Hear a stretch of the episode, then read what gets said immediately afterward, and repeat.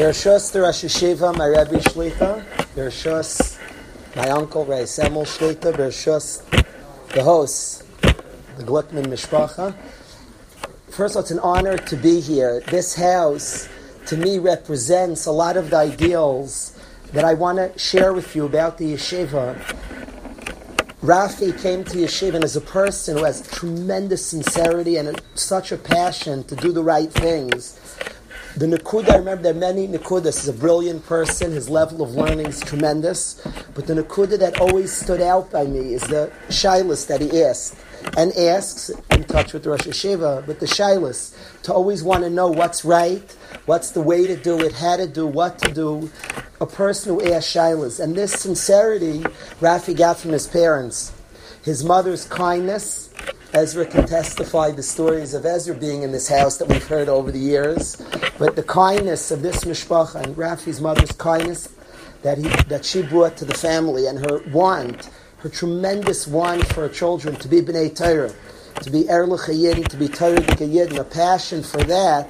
So the values that this mishpacha have are very much shared by the yeshiva, and thus very good shidduch with the yeshiva. So I want to thank the whole Rabbi Glick, the whole Glickman Mishpacha for hosting this. And I thank everybody for taking time. Everybody's busy. And the fact that everybody's taken time out of there to come tonight is meaningful to us and appreciated. I want to share a question on the parasha, a few thoughts, quick thoughts. For many years, I'm makpid when I learned Torah together with the Bachram. From Rafi's time till today, I'm extremely, I, I have very few rules in Shir. I try to be a very easygoing guy, and we just want to learn. I'm not so makpid on things, but I have something I've been makpid on for close to 20 years. You're not allowed to wear coats in Shir. A coat, it could be three degrees in the room. It, could be, it doesn't make a difference. The temperature, it doesn't make a difference. You have to get off your coat. And the reason I want a Bacher's coat off is because I want kfeus. It's called yeshiva because this is what the name of learning, the institution is called yeshiva. Yeshiva means kfeus. And every year, no matter what they're busy with, has to be koiveya itim l'tayr, kfeus. Kfeus means this is what I'm born for, this is what I'm oisek in, there's nothing else, no distractions. I'm not focused on the next thing I'm going to do. The code is I'm here, but I'm, I'm, I'm almost out. I'm here. This is what I'm doing. Nothing else exists. So that's a, a in order to be in the moment, to learn and focus in. So when I learn this week's parasha, I always struggle extra. In the parasha, it tells us, Hashem tells us, a lav deraisa that the Arain, the Arain has badim, has poles. We know the Mishkan was carried in the desert, and it had poles to carry the Mishkan. Certainly was nice, yes, nice of, like you alluded to, but the poles to carry the Arain. There were poles in the Arain. But fascinatingly, there's a lav deraisa, bitabas ha'arain yiyu abadim lo yasur mimenu. The poles must stay in the Arain Lo yasur mimenu, it's a lav deraisi, you're not allowed to take them out. A yid can't eat chazer, a yid can't wear shatnez, a yid has a lav to take the poles out of the urn. That visual, to me, was always so difficult. What is Hashem saying? I'm the first guy who says, take off your coat, remove the badim. We're here now. We're settled. We're not traveling for a week, a month, a year. They were settled. This is where the Mishkan was. The first move I would be inclined to do is take off the poles. This is where we are. This is where we're settled. Get comfortable. Let's take off the poles. The poles, to me, are analogous to a person keeping on their coat, ready for the next step. But we're not moving right now. Here we are. What is the message of Hashem that the, that these poles are a lav deraisa must not be removed from the aron? And when you saw the Aron, and when the Yid visualizes the Aron, he visualizes the Aron with Bagdim, with poles. But Where is it going? Isn't it settled? Isn't it staying here right now, the Aron? Why are the poles? What is the pshat in this visual?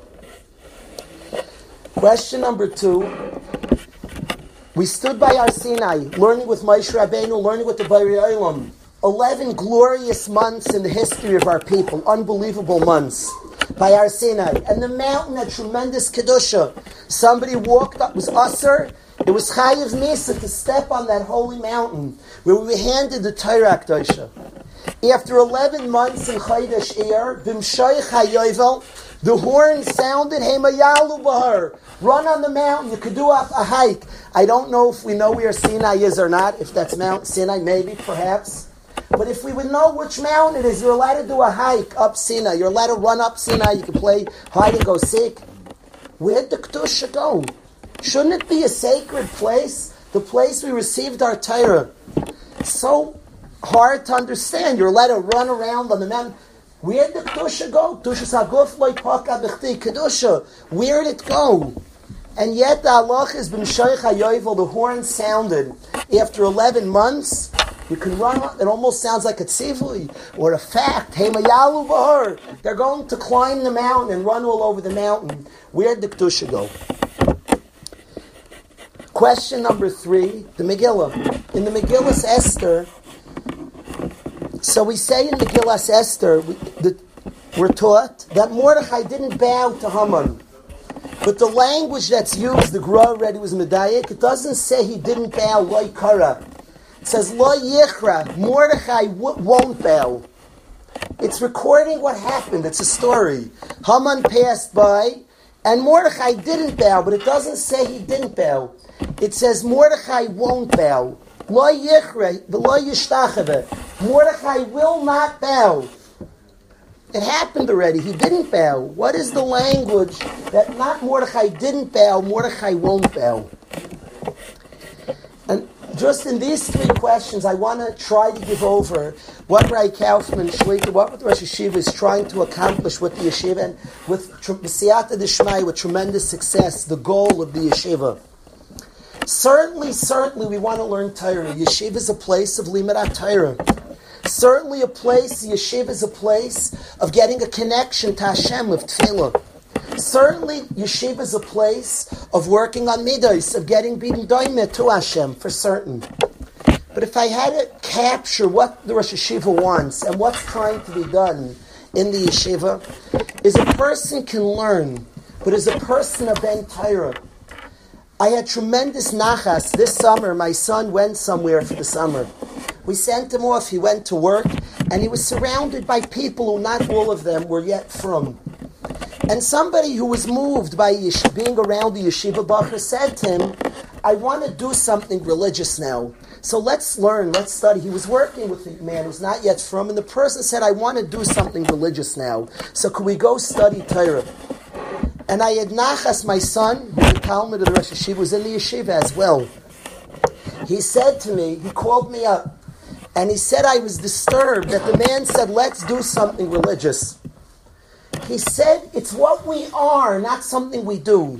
Every I'm a Yid, not let's do something Jewish now. I'm Jewish always. I'm an Eved Hashem always. It's not something to do something, it's something to be. It's what we are. A learner of Torah is called a Ben Torah. He's been conceived by the Torah. It's what we are. Certainly we learn Torah, but we live it. We practice it. It becomes part of our essence. The Rosh Yeshiva took off in the yeshiva. Certainly externals are important. But in the focus on externals, we can learn, lose the pnimius. We can lose the focus on becoming it. On becoming a bentar, the pnimius. That the Rosh Yeshiva from day one has put tremendous stress in talking to Hashem. Relationship to Hashem. That a person is talking. It's not just, it's certainly actions, but it's relationship. I had a mice in recent times. A bacher was in my van, and he said to me, "The person tends to be closed." And he said to me, "Could I be open about something?" He said, "I want to share with you that many, many people here come, and an overwhelming majority become fiery b'nei Torah." He said, "I feel like I'm fooling you." I will not become a Ben Torah. I did not come. I have no interest in being frum. He's been through this Bacher Gehenim. He's been through tr- terrible Yisurim. And he said, I have no interest in being frum. So you ask Rebbe, why am I here? I'm here. I'm very bad at relationships. I want to work on relationships. That's it. So he said, you make many Bachim come here, they become B'nai Torah. I'm different. I just came here for relationships. I still feel badly about it, but I started laughing. I feel bad. He was crying. He was a person with hard to open up, and I, I probably was wrong, but I couldn't help it. And a laugh came out of my mouth, and he was upset. Why are you laughing? And I apologized for laughing, and I said I'm laughing because Yiddishkeit's a relationship, Hashem. You think it's a religion. I said learn relationships, learn to connect to your friends, learn to connect to your parents, learn to connect to people around you, and then you're going to connect to the most important friend in the world, and the Rosh HaYeshiva from day one taught us the pnimius, that we want a person to connect to Hashem. Showing Torah mitzvahs, but deep, profoundly, with our Satay, the midah that is always spoken about in Yeshiva, the midas of relationships the the badim, the poles, perhaps Rev Hirsch teaches us that we're that it's usher to remove from the arain is the Torah, the arain which houses the Torah, the luchais, the man which points us to learn Torah. It's in Senes Aman. The arain must be known to a yid. It's not reserved to one place. There's no place there you learn, there you're frum, there you daven. It always must come with us. The Arain has poles. We bring it whatever we're doing, wherever we are. We're a Ben Torah. Learn that Seder, and then when you go to work, live it. You're a Ben Torah. Bring it with. Always visualize the poles and the Aron. Never see an Aron that's, de- that's relegated to one place. Whenever you think of Torah, see poles. Something that's carried, something that's brought with something that must, has to travel. It's a lav to ever take the poles out of the urn. If ever we feel we're a ben Torah there, the poles have been removed. We're called the lot, or is called, we're called a lot about shidduchim for guys. To me, the greatest compliment when I when a bacher has lived up to what Rosh HaYeshiva wants him to be, I say he's the same guy ben Azmanim and during Azman, the same guy ben Asdarim and during Seder. It's what he is is not it's, it's not his Aron has poles. They always come with his Torah. Comes with him. The Kedusha of Har Sinai is a holy place. Where the Kedusha go? It comes with us. It's not. It's not relegated to that spot. The Torah must come and be incorporated. The Kedusha of Har Sinai is in all of us. The Kedusha left the mountain and comes. You can climb on the mountain. You can run. You can play football on the mountain. The Kedusha of Har Sinai comes along with us, the Lame Torah. It's never relegated to one spot. About Mordechai, it doesn't just say he didn't bow. It's true he did something amazing. He didn't bow. The Mefarshim explain that he didn't in a way, you cannot bow and make believe you didn't see Haman. So the Mefarshim say he won't bow, describes that he didn't in a way that makes it clear he'll never bow. But I want to say that it's explaining how did he not bow under such pressure? Under such stress and pressure, how did he not bow? Because there was a mitzvah inside of him who he was that he made a decision that he won't bow. It was who he was to do such an unbelievable act of not bowing was because he won't bow, because that's who he was. So when it describes Mordechai at Tzaddik, it doesn't say he didn't bow, it says he won't bow. It was what he was in Eved Hashem, Tif Tif. He's a person not who didn't bow, he's a person who won't bow. And that, I would say, is what the yeshiva is about. That's what for years the Rosh Yeshiva has wanted to produce, and Masiyata Dishmaya has produced. B'nai Torah that are deeply B'nai Torah, very strongly. It's lasted Masiyata Dishmaya. It's something that takes slow and careful work. It's something that has to be true to a person. Has to, it has to be taka for each person individualized according to who they are. And it has to be the Iker of Chinuch, the end of the Pasuk. If you ask any Bacher who ever learned in Waterbury, what's the end of the Pasuk? Every Bacher knows. Any Chinuch of speech will quote the beginning of the Pasuk that's so important, But the end of the Pasuk, that Gam Ki Yazkin the goal of Chinuch is to last. There are things we can do that today attendance will spike. I have a list, the worst attendees in yeshiva to davening. Suspend them all. Yeshiva looks great. Look how stark we are. The kid says, Rebbe, you're right. Parents, wow, you suspend for that. The next morning, Shachar spikes. More attendance. Guys are scared. So maybe do it, and I don't say not. If your focus is the next day, that's probably what you would do. But if your focus is when the Bach is 30, 40, 80, 90, forever, that he's an Eved Hashem, not he didn't bow, he won't bow. Focus is to be kinder, to acquire madregas, avoidus Hashem. Then some of your ideas in chinuch change because you're shooting for something. Today you might not even look so good as the yeshiva, but Hashem will have an Eved Hashem that's forever, that's firm, that's real. That is what the yeshiva has taught us, and he's taught the whole yeshiva. That is what the yeshiva is about. And all of us should be zeichatak, ourselves and our children, to be people who are b'nei Torah, can firmly say, no matter to be oisek with Torah, certainly, but to be b'nei Torah, to be people, whatever we're doing, wherever we are, it's who we are and it's what we are. Ken Yehi Thank you so much for coming.